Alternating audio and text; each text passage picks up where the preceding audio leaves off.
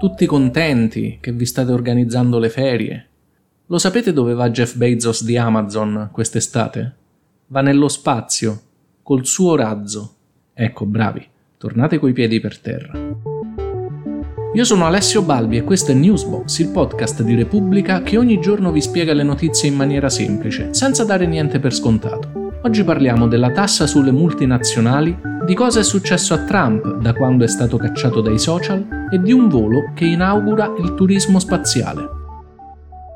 In apertura di questa puntata devo recuperare un'importante notizia arrivata nel fine settimana, e cioè l'accordo tra i grandi paesi per tassare i profitti delle multinazionali. In breve il tema è questo.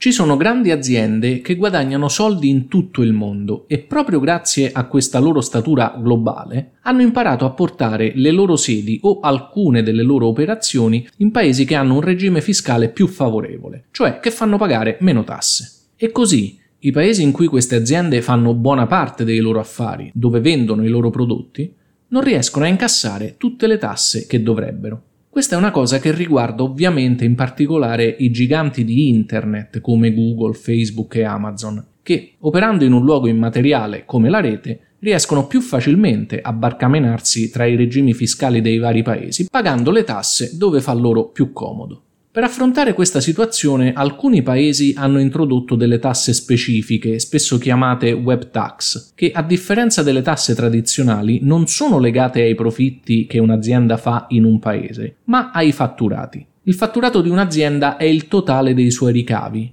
il totale di tutti i soldi che ha incassato. Gli utili invece sono i ricavi meno le spese, quindi gli stipendi, macchinari, finanziamenti bancari, cioè quello che effettivamente l'imprenditore si può tenere in tasca alla fine dell'anno. Le grandi aziende sono molto brave a scrivere i loro bilanci in modo che gli utili non siano mai troppo alti e di conseguenza le tasse. L'Italia, per esempio, nel 2019 ha introdotto una web tax del 3% sui fatturati, che secondo il governo avrebbe portato nelle casse dello Stato più di 750 milioni di euro l'anno, ma secondo il Ministero dell'Economia nel 2020 ha fruttato soltanto 230 milioni di euro. Dunque la novità del fine settimana è che i paesi del G7, cioè i sette paesi più avanzati del mondo, si sono accordati perché ci sia una tassazione minima comune del 15% per le multinazionali. Detta in altri termini, in nessun paese una grande azienda dovrebbe pagare tasse più basse del 15% e quindi nessuna azienda dovrebbe avere più interesse a spostare la sede o a muovere i bilanci per non pagare le tasse nel paese in cui effettivamente opera. È una notizia molto importante innanzitutto per il principio che la ispira, cioè che sia interesse comune delle grandi economie non farsi concorrenza attraverso regimi fiscali agevolati per le aziende. Ma è una notizia importante anche perché dimostra in concreto quanto sia cambiata la politica americana ora che il presidente degli Stati Uniti non è più Donald Trump. È bastato l'intervento di Joe Biden, il nuovo presidente, perché la tassa sulle multinazionali di cui si era parlato tanto nel corso degli ultimi anni fosse finalmente accettata dalle grandi potenze. E però questo è soltanto un primo passo.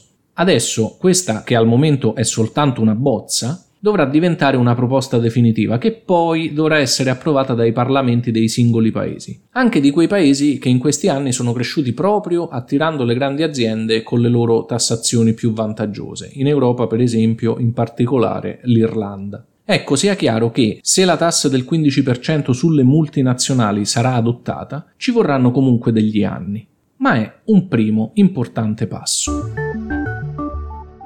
E adesso che ho nominato Donald Trump mi viene in mente da quanto tempo non ne parliamo più qui su Newsbox. Sembra passato un secolo da quando i destini del mondo, o comunque il dibattito sui destini del mondo, ruotava intorno ai tweet che Trump sparava dalla mattina alla sera, spesso infarciti di insulti e di clamorose menzogne. Tanto che poi, a un certo punto, come forse ricorderete, dopo che aizzata proprio dai suoi tweet in cui diceva che le elezioni presidenziali che aveva perso erano state truccate, una folla di scalmanati diede l'assalto al Campidoglio di Washington mettendo in fuga i deputati e facendo un po' di morti, Twitter e anche Facebook decisero di chiudere gli account di Trump. Ecco, questo fine settimana Facebook ha stabilito che Trump non potrà riaprire il suo profilo almeno per altri due anni, mentre Twitter aveva già detto che il bando contro Trump sarebbe stato permanente. Il New York Times però ha fatto una cosa molto interessante, cioè ha analizzato tutti i tweet e i post che Trump aveva fatto prima della sospensione dei suoi account e li ha paragonati ai post che Trump ha fatto sul blog che si è aperto dopo la sospensione e ha confrontato la risonanza che avevano avuto sui social.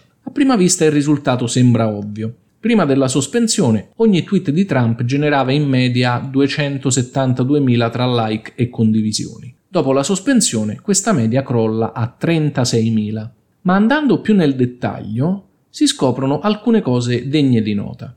Sul suo blog Trump ha fatto solo 89 post prima di decidere di chiuderlo qualche giorno fa, ma di questi 89 post 11 hanno generato lo stesso numero di like e condivisioni rispetto ai tweet di Trump prima della sospensione. Cioè, nonostante Trump sia bloccato sia su Twitter che su Facebook e non sia più presidente degli Stati Uniti. Questo succede perché i post di Trump sono ricondivisi comunque dai suoi sostenitori, dai media che lo sostengono come Fox News, ma anche dai suoi avversari, magari anche solo per deriderlo, oppure perché a Trump capita spesso di prendersela anche con altri esponenti del suo stesso schieramento, cioè il Partito Repubblicano. Ma il New York Times è andato a controllare anche gli argomenti di questi post. Prima della sospensione, i più popolari erano quelli appunto sulle elezioni truccate. Dopo la sospensione Trump ha continuato a fare dichiarazioni su questa cosa, ma il risultato sui social è stato incomparabilmente più basso, mentre sono andati bene i post in cui se la prendeva con le politiche di Biden o rendeva omaggio al conduttore radiofonico di destra Rush Limbaugh il giorno della sua morte. Questo perché, dopo l'assalto al Campidoglio, Facebook e Twitter hanno cominciato a filtrare con molta attenzione i post che contenevano disinformazione sui brogli elettorali denunciati da Trump. E quindi le dichiarazioni che parlavano di elezioni truccate non riuscivano a circolare come prima. Per gli esperti questa è la dimostrazione dell'enorme potere di piattaforme come Twitter o Facebook, non tanto e non solo quando bloccano un singolo account, anche importantissimo e seguitissimo come quello di Trump, ma quando decidono attivamente di favorire o ostacolare la diffusione di certi temi. Ed è un potere che effettivamente può fare paura.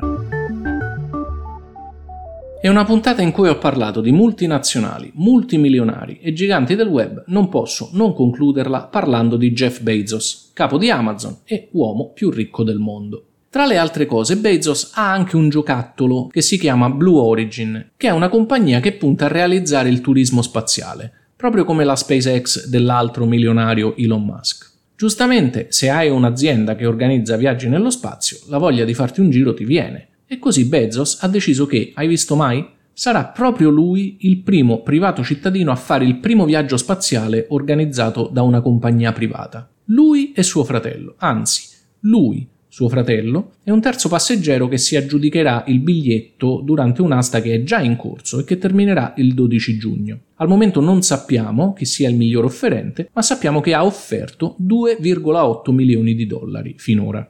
Il razzo che si chiama New Shepard dovrebbe decollare dal Texas il 20 luglio. Se tutto andrà bene raggiungerà i 100 km di altitudine, una quota da cui è possibile godere della visione della curvatura terrestre e sperimentare anche la microgravità. Un'esperienza sicuramente intensa, ma breve, visto che l'intero viaggio dura 11 minuti.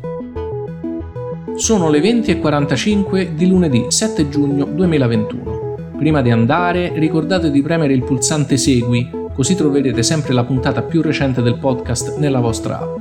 Newsbox esce tutte le sere dal lunedì al venerdì, è pronto a cena ma è ottimo anche a colazione. Se avete Alexa potete aggiungere la skill al vostro sommario quotidiano. Per essere avvisati appena esce un nuovo episodio iscrivetevi al canale Telegram t.me slash newsbox e se avete domande cercatemi su Instagram, sono Alessio Balbi. Ciao e a domani!